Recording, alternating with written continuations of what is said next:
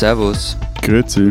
Und hallo, willkommen zur 138. Folge unseres Transalpinen Podcasts mit Lenz Jakobsen, Politikredakteur bei Zeit Online in Berlin. Matthias Daum, Leiter der Schweizer Ausgabe der Zeit im verschneiten Zürich. Und Florian Gasser, stellvertretender Leiter der Österreichseiten der Zeit im Lockdown im verschneiten Innsbruck. Naja, verschneit im kalten Innsbruck. Unsere zwei Themen diese Woche, ich traue es mich kaum auszusprechen, also bitte äh, hört es als Zitat. Äh, wir reden über den Skikrieg und über Après-Ski. Was ist denn das eigentlich? Was soll denn das? Wie schlimm es ist? Florian wird uns von seinen schlimmsten Jugenderfahrungen berichten oder auch nicht. Unser zweites das ist Thema. keine Jugenderfahrung. wo Florian seinen 35. Geburtstag gefeiert hat. Unser zweites Thema Adventsbräuche. Advent beginnt ja in diesen Tagen mit Schwerpunkt Krampus. Auch da wird uns Florian vor allen Dingen äh, von seinen äh, Leidensgeschichten mit österreichischem Schwerpunkt erzählen. Sie erreichen uns unter. Ist es eigentlich eine Therapiestunde für irgendwelche Jugend- und Jungerwachsenen-Traumata äh, oder was wir da machen? Ja, Du meinst das Konzept unseres Podcasts? Ja, ja, ja. das, das geht auf Krankenschein. Ja, ich glaube generell oder generell eine Therapiestunde für österreichische Seelenverletzungen und äh, ihre Aufarbeitungsversuche.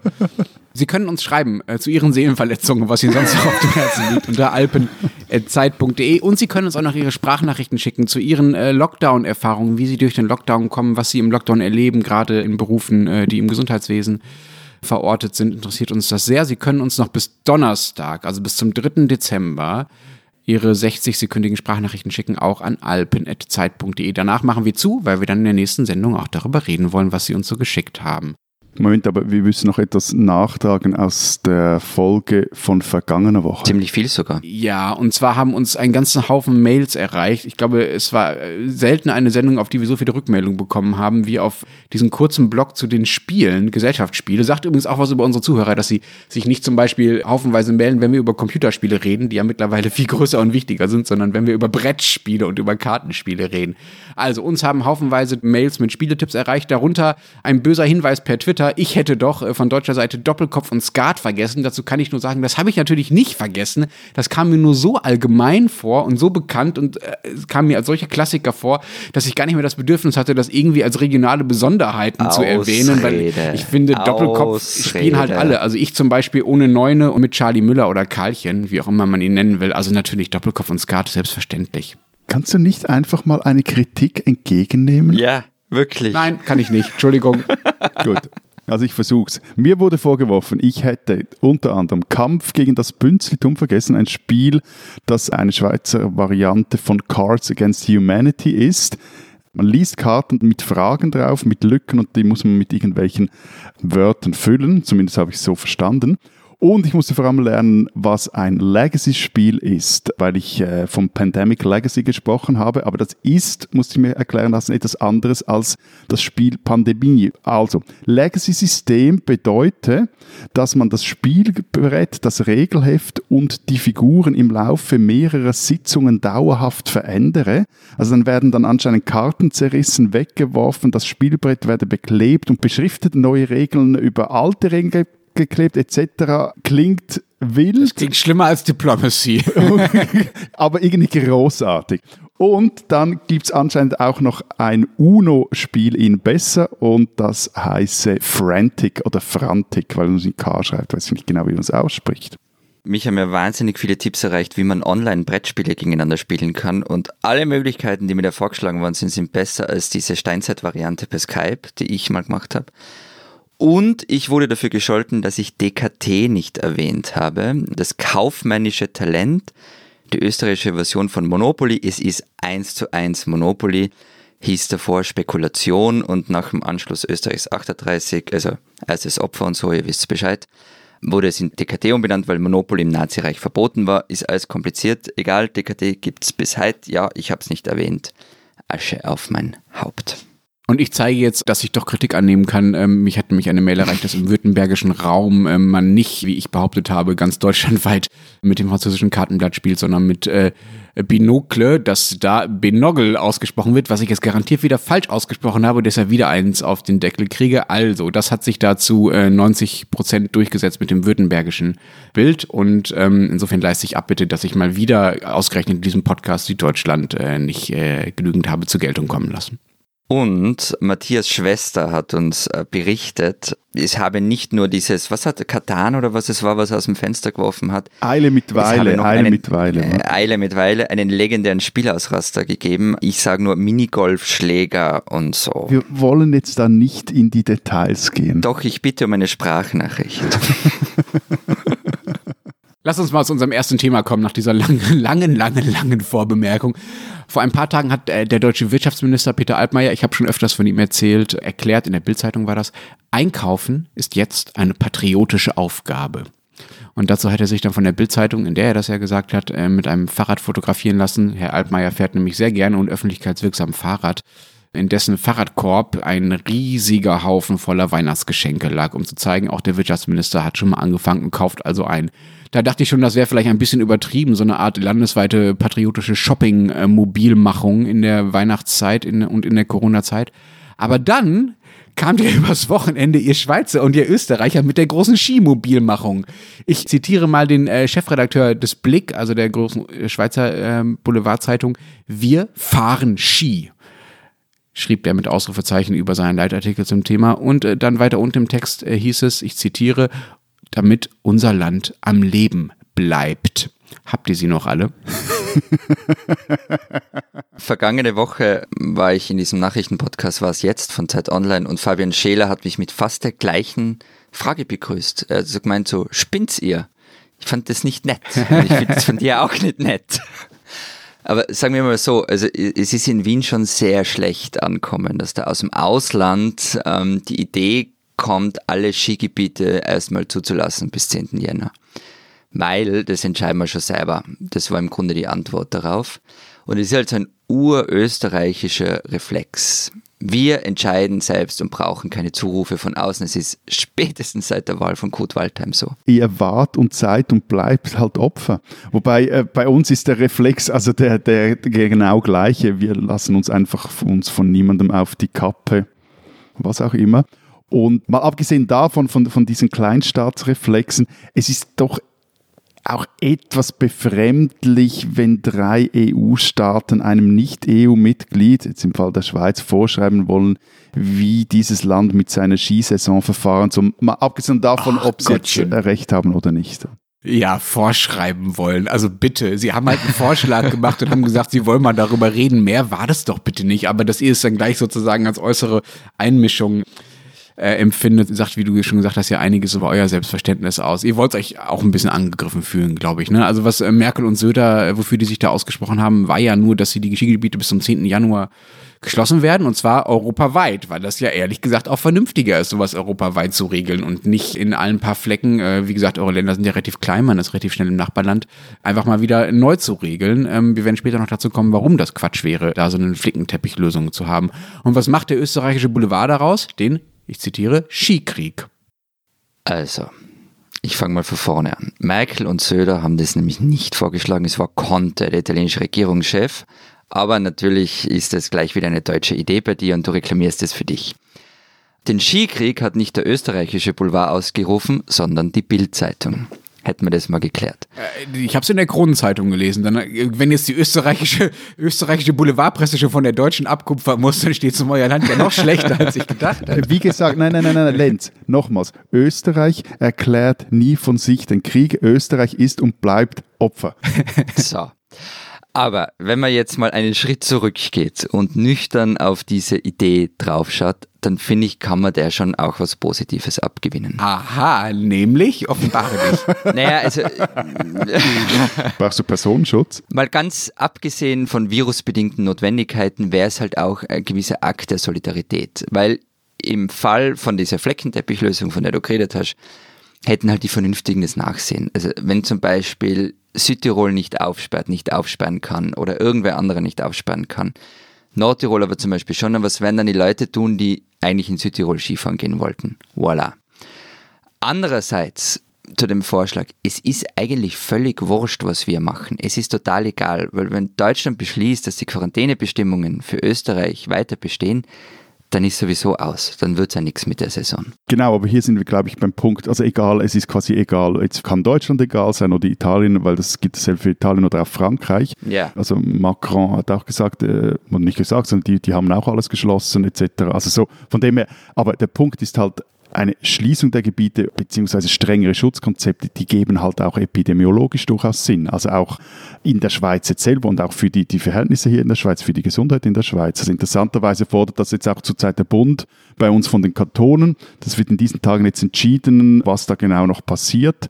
Und das heißt also, wir erleben jetzt, dass aus diesem europäischen Skikrieg bald ein innerschweizerischer Skibürgerkrieg wird, weil das wird noch ordentlich rumpeln wenn die da einsehen müssen, dass ihre Schutzkonzepte, die sie jetzt seit Sommer erarbeitet haben, halt einfach nicht mehr reichen. Aber dürfen die Kantone das denn alleine entscheiden oder kann der Bund sagen, nein, ihr macht jetzt bitte eure Skilifte dicht oder lasst nur jeden zweiten fahren oder was auch immer? Ganz kurz, Stand jetzt ist so, dass wir eine Lage haben, in der die Kantone das Sagen haben. Der Bund macht den Kantonen Vorschläge, schickt die bei denen in die äh, Vernehmlassung und da müssen sich dann die Kantone, gibt es auch verschiedene Konferenzen, wo die sich treffen, müssen die sich einigen.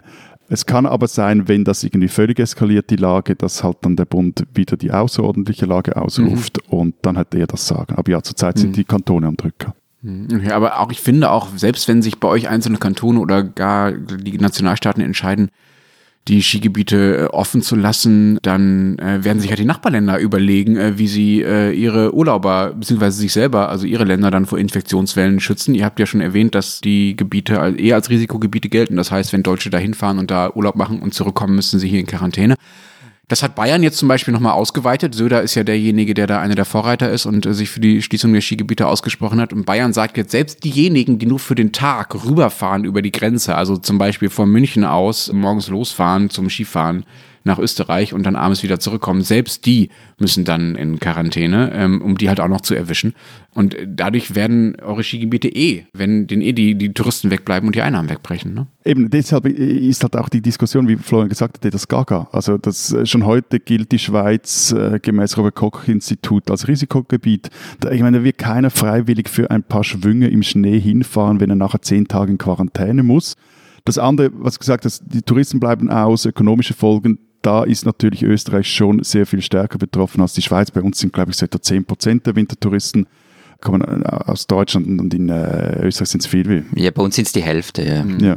Aber anscheinend sehen das ja bei euch, äh, Matthias, äh, einige Touristiker anders. Die haben noch nicht eingesehen, dass es diese Saison eher schwer wird und versuchen jetzt die Schweiz zu so einer Art Skigebietinsel in Europa auszurufen und da das große Geschäft zu machen. Wobei, gut, dass Sie da auch etwas kurz klar sind das waren die Walliser.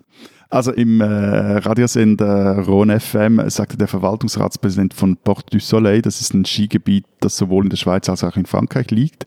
Zitat, wir planen einen Busbetrieb, der Skitouristen aus dem französischen Teil der Port du Soleil abholt. Der Walliser Staatsrat Christoph Darbelay fand das dann keine so gute Idee, weil damit einfach die französische Regierung provoziert würde. Ich möchte euch noch einmal, also weil, weil Matthias von einer Gaga-Diskussion geredet hat, nur um das Niveau nochmal zu verdeutlichen und weil du Söder angesprochen hast, der die Quarantäne für Tagesausflügler auch ähm, jetzt eingeführt hat. Ein Salzburger Tourismusfunktionär sagte vergangene Woche, wenn wir weiter södern, besteht die Gefahr, dass wir heuer jeden einzelnen Skifahrer persönlich desinfizieren können. Södern ist also, zumindest bei denen, mittlerweile die Beschreibung für härtere Quarantänemaßnahmen. Wunderbar, dann wird er sich freuen. Ich glaube, das gefällt ihm ganz gut. Das passt zu seiner Marke. Aber das Merkwürdige an dieser ganzen Diskussion ist doch auch, dass das Skifahren selbst eigentlich gar nicht so gefährlich ist, wenn man jetzt mal über die epidemiologischen Gefahren spricht und nicht über das Beinebrechen oder sonst was. Das, das Ganze drumherum macht es ja erst so gefährlich. Also wer wirklich nur äh, zum Sport machen kommt, also wer morgens auf den Berg fährt und dann äh, Ski fährt und abends wieder ins Hotel geht, okay, der hat halt in der Gondel eine Ansteckungsgefahr und im Hotel eine Ansteckungsgefahr, aber sozusagen der Sport selber, die Aktivität selber ist ja gar nicht das Gefährliche. Ja, und übrigens in der Gondel, das ist ja auch nicht anders als in, in einem Bus, ne, wenn man zur Arbeit fährt. So. Also was schon dazu kommt noch, zu dem, was du aufzählt hast, ist die Anreise. Also ich kenne zum Beispiel, mhm. also du musst entweder sitzen im Flugzeug oder in einem Bus oder in einem Auto, du bist dann am Flughafen, du, wenn du nach Tirol fliegst zum Beispiel, bist du auf einem echt kleinen Flughafen, wo am Wochenende sich dann immer zigtausende Leute tummeln. Das Hotel kommt dazu. Aber es stimmt schon, was du sagst. Also auf der Piste selber, beim Skifahren, wird man sich recht schwer tun mit dem Anstecken. Mir fallen da ein paar Möglichkeiten ein, aber an und für sich geht's recht schwierig. Das mit den Gondeln ist so eine Sache. Das Argument mit dem Bus kommt immer wieder, aber ich lasse das halt ehrlich gesagt nur so halb gelten, weil gerade in Gondeln ist es schon immer eng. Und es stimmt auch, das kommt auch als Argument, es gibt ja nicht nur Gondeln, sondern auch Schlepplifte, Sessellifte etc. Aber die Gondel ist halt das Gefährt, das die Massen erstmal auf den Berg raufbringt. Und in Gondeln wird es schwierig mit den Hygienekonzepten.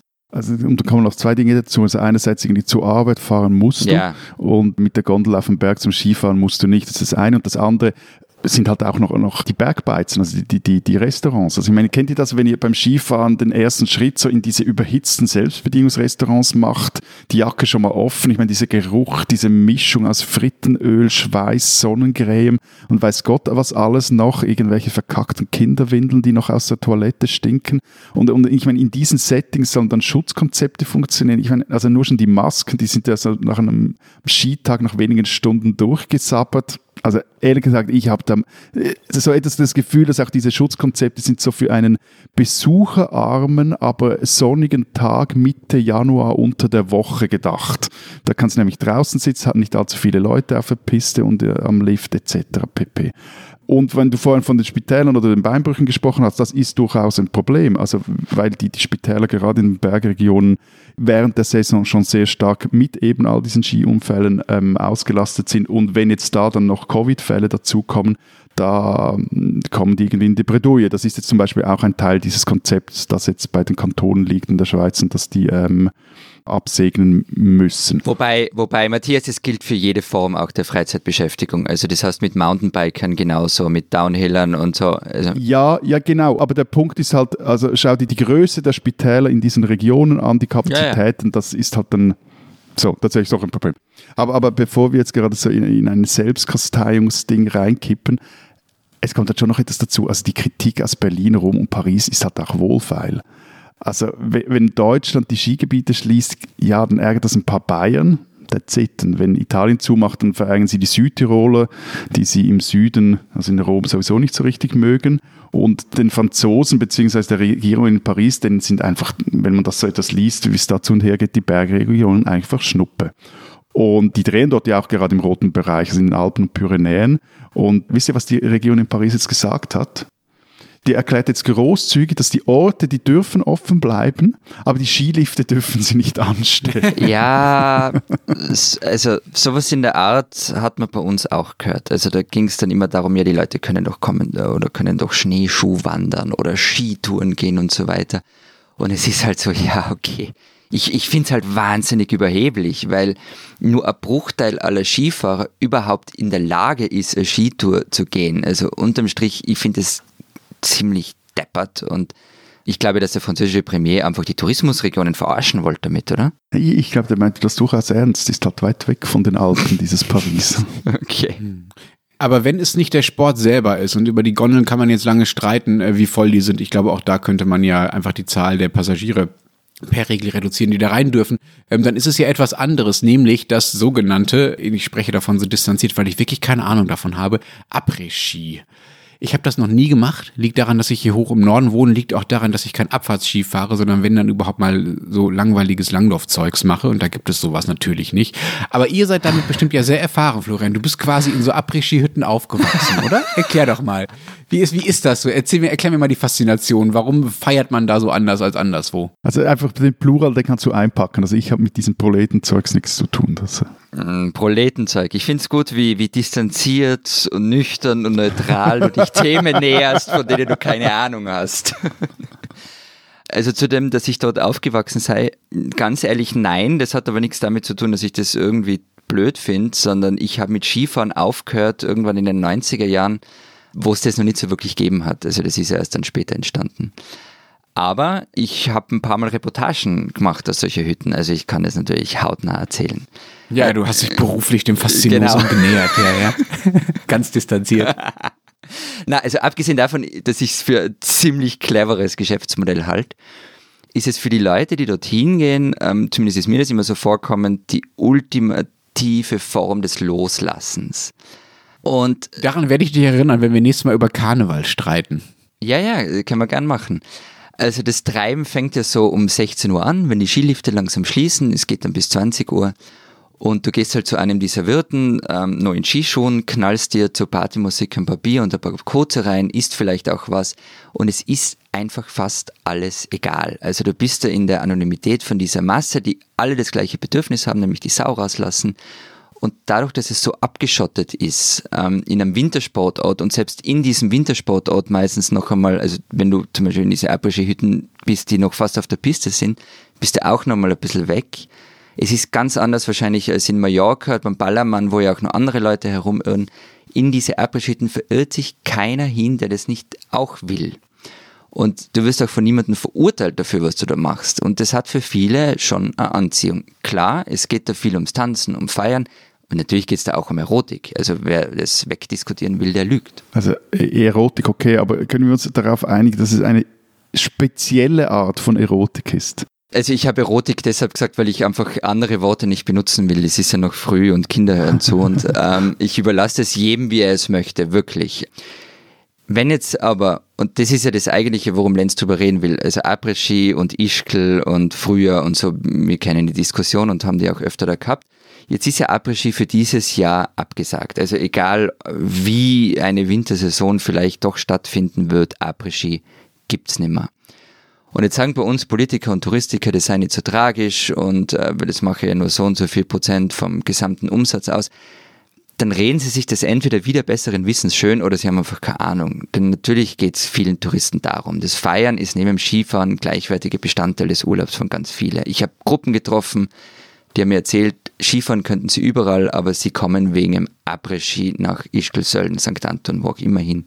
Der Tourismusverband Ischgl hat übrigens mal eine Umfrage zum Partytourismus gemacht. Sie wollten glaube ich, beweisen, dass nicht alle wegen der Sauferei kommen. also das ist jetzt meine Vermutung, dass sie das deshalb gemacht haben. Ergebnis 90 Prozent der Gäste sagen, dass die Attraktivität von Ischgl das Image als Partyort ist. Das ist einfach so. Ja. Gibt es denn eigentlich auch sowas wie stilvolles Après-Ski? Das, was du jetzt beschrieben hast, erinnert mich mehr so an so DJ Ötzi-Szenarien, äh, ja. die ich da so äh, vor mir sehe. Aber es gibt ja eigentlich auch Menschen, die, äh, sagen wir mal, sonst andere Musik hören. Äh, gibt es auch irgendeine Art von, äh, von Après-Ski, Feierkultur, die näher an dem dran ist, was es sonst in unseren Ländern ja auch gibt? Also irgendwie ganz coole Musik und irgendwie ganz gute Partys und nicht so das, was äh, Matthias am Anfang ein bisschen despektierlich proletisch äh, genannt hat. Also etwas, was nicht so sehr nach Dorfdisco riecht. Also ich finde, die ärgsten Dorfdiskos gibt es in Großstädten, aber das nur so mal als Einschub dazu gesagt. Ja, das kann sein, das stimmt. ich habe auch gar nichts gegen Dorfdisco, bevor ich gleich wieder böse Mails kriege. Aber der Einschlag ist mir, finde ich, auffällig. Ne, ja, ja, na, ich, weiß schon, ich, ich weiß schon, was du meinst. Ja, natürlich gibt es das in all diesen Orten, aber es gibt es nicht in der Größe. Es gibt ja auch das total Gehobene. Ich habe ähm, sowas mal gefunden wie Champagnerhütten. Ich war jetzt nicht dort. Ob du das allerdings stilvoll findest, muss ich gestehen, weiß ich nicht genau. Äh, nee, das, ähm, äh, als Berliner ist das ja. nicht das, was ich mir als Feierkultur vorstelle. Ich wohne ja nicht in München. Es heißt ja immer wieder, ähm, dass Corona auch eine Chance wäre, Dinge anders zu machen und umzubauen. Ne? Also, dass man quasi die Krise als Anlass nimmt, um ähm, Dinge äh, neu zu gestalten, um sie zu transformieren, sei es in der Ökologie, sei es äh, im Konsum, bei was auch immer, sei es im Städtebau mit den ganzen Pop-up, Fahrradwegen und so weiter. Könnte man das nicht auch im Skitourismus äh, machen, im Wintertourismus? Unser Kollege Uli Ladurner hat neulich über diese Auswüchse, die der Skitourismus da in äh, Teilen eurer Bergregion angenommen hat, äh, geschrieben. Wer trotzdem an dieser überkommenen Idee von Skitourismus festhalten will, der sollte im Sommer mal eine Wanderung durch ein Skigebiet unternehmen. Es wäre eine Wanderung durch ein gespenstisch leeres Industriegebiet. Also wäre Corona nicht jetzt auch eure Chance, die Chance der, dieser Wintersportorte, sich ein bisschen anders aufzustellen, was den Tourismus angeht, so aufzustellen, dass die Berge nicht so kaputt gehen, man nicht nur aufs äh, Feiern angewiesen ist? Punkt eins, sie tun das schon ein bisschen. Also wenn, wenn, wenn Uli Laduna schreibt, gespenstisch leeres Industriegebiet, dann hat er grundsätzlich nicht Unrecht. Aber gerade diese Hochburgen versuchen mittlerweile auch im Sommertourismus Fuß zu fassen, mit mehr oder weniger Erfolg, muss man dazu sagen. Wenn du mir jetzt aber erklärst, wohin und wie du den Wintertourismus umbauen willst und der dann trotzdem noch eine annähernd ähnliche Wertschöpfung hat wie jetzt, dann öffne ich morgen mit dir Beratungsunternehmen und wir werden beide steinreich. Weil ernsthaft, das hat man schon oft gehört, auch schon vor Corona, man muss sich da mal was anderes überlegen, man muss was anderes machen und es gibt kleinere Orte, die sich längst einer sanfteren Form von Wintertourismus verschrieben haben, aber es sind nicht die Masse. Und die großen Orte, die können auch nicht mehr wirklich zurück. Die haben aber Millionen in diese gigantische Infrastruktur investiert und sind in dieser Spirale gefangen und die kommen da nicht mehr raus. Also ich tue mir immer schwer, vielleicht habe ich zu wenig Fantasie, mir vorzustellen, wie man diesen Wintertourismus umbauen könnte, gerade in diesen Superdestinationen. Ja, also ich glaube, äh, am ehesten mit einer Art von verschneiten, schumpeterschen, kreativen Zerstörung. Also, das, äh, ja, ja. also wenn jetzt die staatlichen Seuchenvorgaben in der Schweiz nochmals verschärft werden, dann kann ich mir durchaus vorstellen, dass es für das eine oder andere Skigebiet mehr als eng wird. Meine, die sind ja häufig schon am Anschlag. Jetzt nicht die großen, aber so, vor allem die mittleren, wenn die sind unterfinanziert, äh, haben starke Konkurrenz, dazu kommt der Klimawandel, der die Schneefallgrenze hochtreibt und die Winter verkürzt. Also eigentlich sollte der Strukturwandel in der Branche eigentlich bereits voll im Gang sein. Ist er eigentlich halt noch, aber da wird halt nach wie vor sehr vieles mit staatlichen Geldern unterstützt. Also wenn es eng wird, lässt kaum eine Gemeinde ihre Bergbahn dann im Stich. Und auf Corona bezogen heißt das, also ein Wandel, der, der könnte nur dann stattfinden, wenn nun nicht einfach flächendeckend die Defizite beglichen werden, sondern wenn die Gelder an Auflagen geknüpft sind, also so im Stil, wo man den Eindruck hat, da lohnt sich das mittelfristig einfach nicht mehr, also dann äh, bekommt ihr nur Geld, wenn ihr das aber für andere zukunftsfähigere Projekte einsetzt. Also Klasse statt Masse im äh, Winterbergtourismus? Da muss jetzt wieder der Spielverderber sein. Ja, na klar, dafür bist du hier gecastet. Als Tourismusdirektor Gasse ist das deine Aufgabe.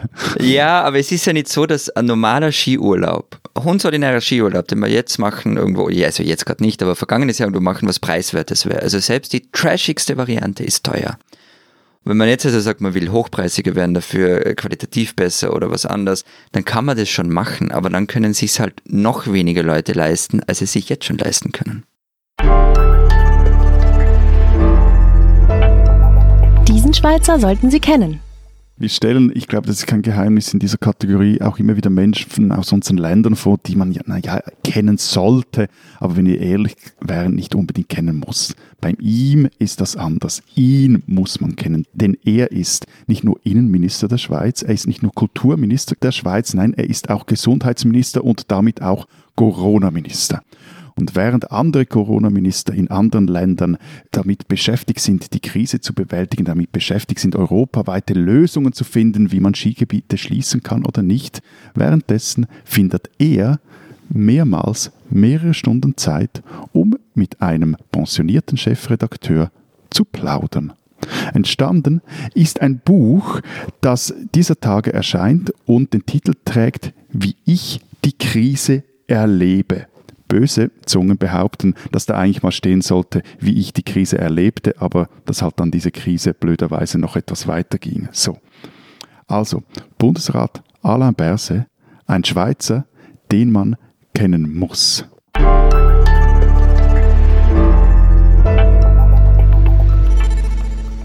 Unser zweites Thema, Florian. Du schickst mir ja ziemlich oft äh, so Videos aus deiner schönen Heimat in unserer Podcast-Vorbereitungszeit. Irgendwelche Lieder sind das oft, äh, die dann zu unseren Themen passen. Kabarettauftritte, hätte man früher gesagt, oder Ausschnitte aus Fernsehauftritten oder ganze Dokumentationen über Themen, die bestimmt auch immer total interessant oder lustig sind. Ich, ich muss aber gestehen, ich schaue mir die oft gar nicht an, weil ich entweder meine, keine Zeit zu haben oder weil ich noch viel schlimmer schon glaube zu wissen, was da so ungefähr passiert, weil ich in meiner deutschen Arroganz glaube schon Österreich schon verstanden zu haben. Was natürlich nicht der Fall ist. Was ich jetzt wieder gemerkt habe, als ich nämlich dann doch mal auf das Video geklickt habe, das du mir zum Thema Krampus geschickt hast. Ich schaue mir das also so an und dachte so, ja, kenne ich, so ein paar böse verkleidete, verkleidete Männer ziehen halt an so einem dunklen Winterabend durch eines dieser Bergdörfer, von denen ihr so viele habt und machen den Leuten halt so ein bisschen Angst und ja, gähn. Aber dann habe ich weitergeguckt und plötzlich, so nach zwei Minuten, bin ich fast vom Schreibtischstuhl gefallen. Ich habe echt, ich habe aufgeschrien, dass meine Frau ist aus dem Nebenzimmer gekommen. Wir machen ja hier Homeoffice und hat so rübergeguckt, was ist denn da los? Weil ehrlich gesagt, was ich da gesehen habe, das sah so brutal aus, dass ich mich gewundert habe, dass ich das überhaupt gucken durfte, ohne so einen Warnhinweis von YouTube zu kriegen, so nach dem Motto, sind sie auch wirklich 18? Habt ihr sie noch alle? Entschuldigung, dass ich schon wieder mit so einer Frage in das Thema einsteige, aber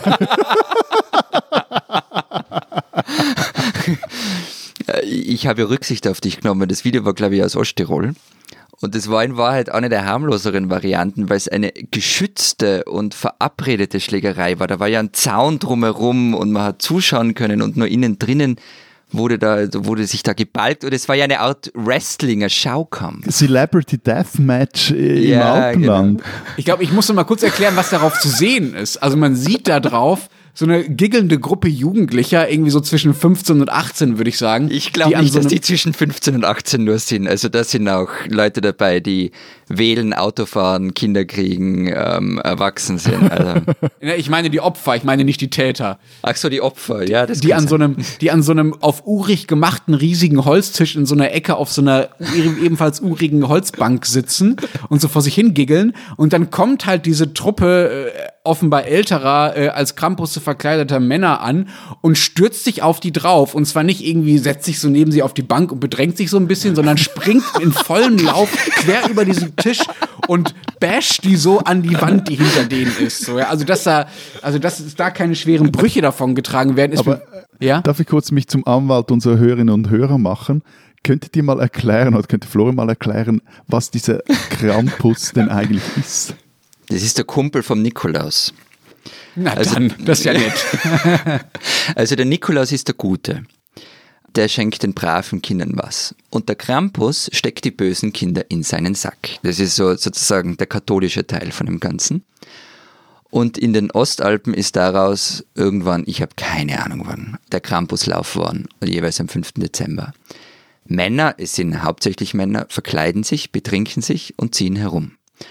Das kann einerseits, ähm, wenn du bei so, so einem riesigen Krampusumzug bist, wirklich beeindruckend sein. Ich will jetzt gar nicht nur schlecht reden.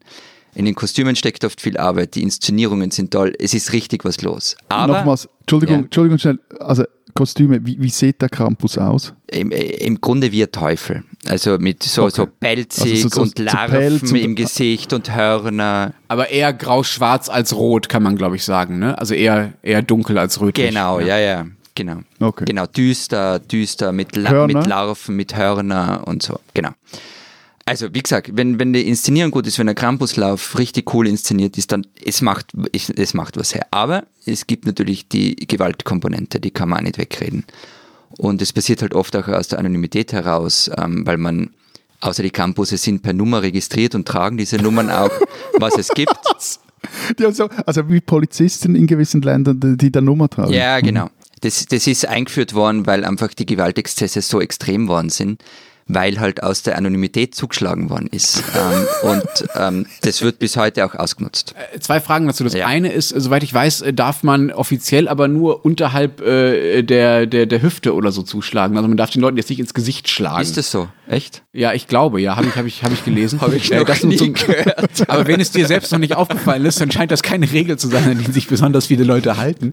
Dann auch, dann auch gleich zum Thema Verletzungen. Ne? Ich habe äh, aus einem Ja. alten Text, äh, den eine Kollege von uns geschrieben hat, über das Thema äh, mal so ein paar Anekdoten rausgefischt. 2017 landeten in Lienz in Osttirol acht Menschen mit Hämatomen, Schürfungen und Knochenbrüchen im Krankenhaus. Insgesamt bestätigte das Bezirkskrankenhaus damals 51 Verletzte in der Region. In Kärnten registrierte die Polizei im selben Jahr sechs Verletzte. Dort berichtete eine 17-Jährige gepackt und geschlagen worden zu sein. Sie wurde an der Wirbelsäule verletzt und erlitt eine Platzwunde. Ich will jetzt nicht schon wieder fragen, ob ihr spinnt, sondern ein bisschen nüchterner fragen. Gibt es sowas wie offizielle Krampus-Verletzten-Statistiken?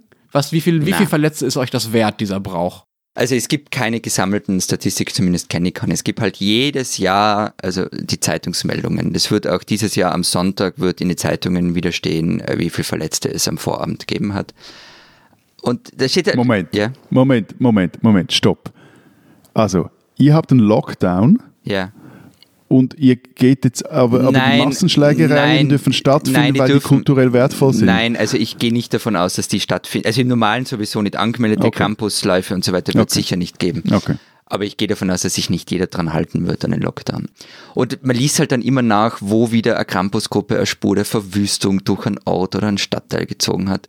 Und es passiert bis heute, wobei, das ist zumindest mein Gefühl, die Brutalität in den, in den vergangenen Jahren abgenommen hat. Also, als ich ein Kind war, da kommen wir jetzt zum Trauma, ich empfand es als arg brutal und beängstigend. Also ich wollte an diesem Tag auch, zumindest wenn es dunkel wird, nicht rausgehen. Man erzählt, hat sich da so Geschichten erzählt in Innsbruck, über Krampusse mit Baseballschläger. Also wir hatten dann immer Angst, es gibt diese schwarzen Krampusse und die grauen, von denen du geredet hast, Lenz. Es gibt dann auch die in weiß. Für uns hat es immer geheißen, die weißen Krampusse, das sind die brutalen eben, die dann schon auch mal mit einem Baseballschläger herumziehen oder Gaspistole dabei haben. Wahrscheinlich hat das alles auch nicht so gestimmt, aber es hat ausgereicht, um mir wirklich ordentlich Angst zu machen.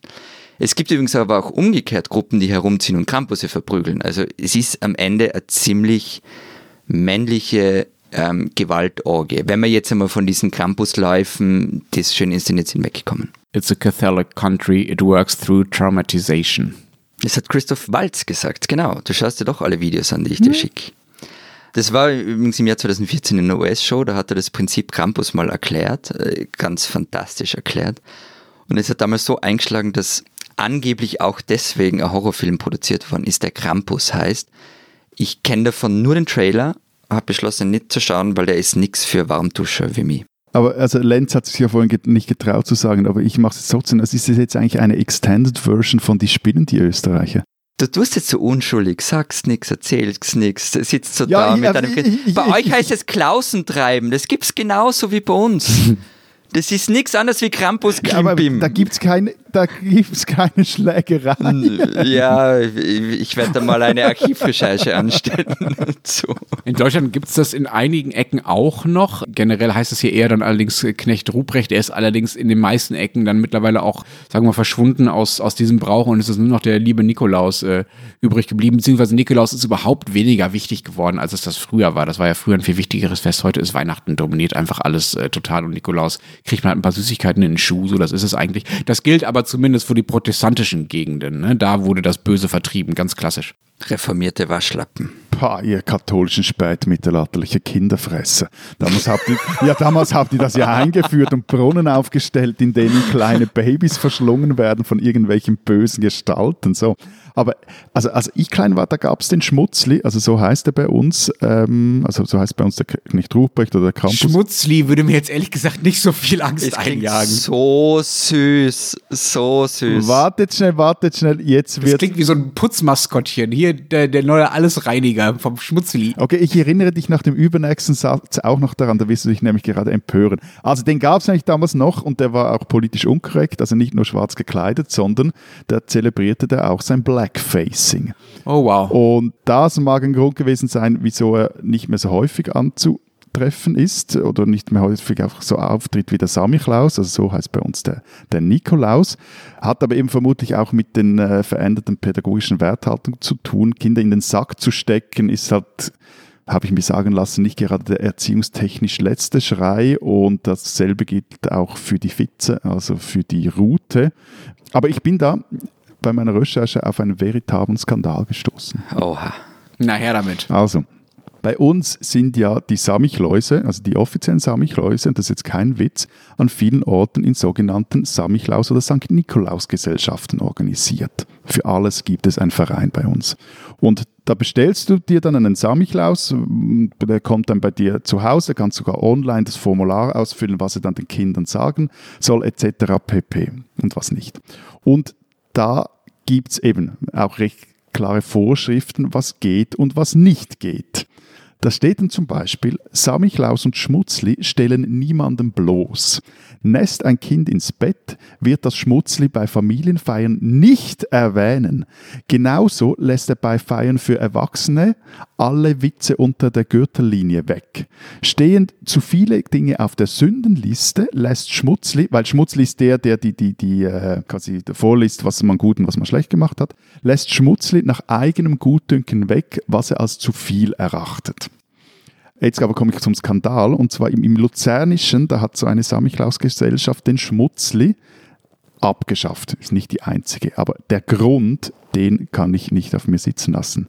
Die sagten nämlich, der Stoff für die Gewänder ist derart teuer, dass wir nicht auch noch Geld für die Reinigung wegen der schwarzen Schminke aufbringen wollen. Bei uns läuft alles ohne Schminke ab. Ich, ich verstehe nicht ganz, was jetzt da so tragisch ist. Sie haben ihn mit einem Deutschen ersetzt, mit Knecht Ruprecht. Knecht Ruprecht, den müsse man nicht schminken. Der sei ja auch irgendwie so dunkel gekleidet, braun und so. Und ein ebenso guter Samichlaus-Helfer. Also ich meine, Entschuldigung, irgendwie, also irgendwo hört es einfach mal auf. Aber sag mal, wir haben ja schon gehört, dass die Campusläufe in Österreich wahrscheinlich nicht äh, stattfinden wegen äh, der Epidemie. Wie ist das denn bei euch in der Schweiz? Ihr seid ja in Sachen Corona ein bisschen lockerer, wissen wir aus den letzten Wochen, Monaten und von euren Infektionszahlen her. Äh, finden diese Nikolausfeuern bei euch überhaupt statt? Also ich habe da bei der Stadt Zürcher St. Nikolaus Gesellschaft nachgeschaut und Ja und? Na komm, Zitat, ich bin so wahnsinnig gespannt. dieses Jahr kommen Samichlaus und Schmutzli via Zoom in die gute Stube. Aber schlechte Nachricht, Samichlaus und Schmutzli sind für dieses Jahr bereits ausgebucht.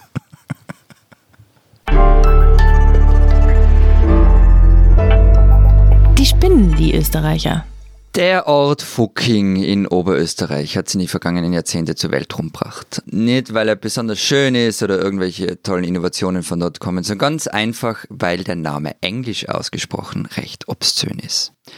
Überall hat man sich über das 100-Einwohner-Dorf lustig gemacht. Stefan Raab hat es ebenso getan wie britische und amerikanische Satire-Shows. Touristen sind scharenweise eingefallen, haben sich in lasziven Posen am Ortsschild fotografiert und dieses Ortsschild oder diese Ortsschilder wurden auch immer mal wieder geklaut. Die Fotos wurden auf Facebook gepostet. Es gibt in den sozialen Netzwerken eigene Gruppen, deren einziger Zweck es war und ist, sich über Fucking lustig zu machen. Den Bewohnern reicht's nun und vergangene Woche wurde der Ort umbenannt. Ab 1. Jänner 2021 heißt er Fucking. Nun, Entschuldigung, was ist jetzt der Unterschied? zuerst mit CK und jetzt mit Doppel-G. Ah, Genau. Also, liebe Fuckinger, äh, ich kann wirklich verstehen, dass euch der Rum auf die Nerven geht und dass die Witze irgendwann auch nicht mehr lustig sind. Aber eine Umbenennung ist halt schon auch ein bisschen feige. Vor allem, wenn das Schule macht. Ich finde es auch unsolidarisch gegenüber die anderen Ortschaften, die jetzt vielleicht mehr ins Rampenlicht rücken wegen ihren Namen. Es gibt ja noch zum Beispiel Pissen in Sachsen-Anhalt, Petting in Bayern, Sechsling in Oberösterreich und noch viele andere. Kotzen gibt's auch noch. Also, liebe Fuckinger, ihr spinnt's nicht. Das ist schon okay, aber ein bisschen mehr Stolz hätte ich angemessen gefunden.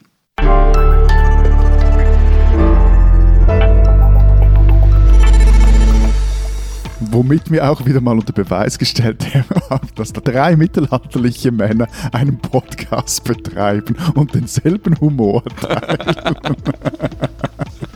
Wenn Sie, wenn Sie trotzdem uns auch nächste Woche wieder zuhören wollen, dann freuen wir uns natürlich.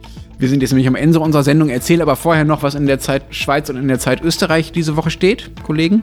Wir haben eine große Geschichte über die Frage, wie es eigentlich Lehrlingen, also Mädchen und Jungen, die, die eine Berufslehre machen in der Schweiz, in der Corona-Krise geht. Und meine Kollegin Barbara Achermann hat mit äh, einem guten Dutzend gesprochen und da doch auch herausgefunden, dass die mit am meisten unter der Krise leiden.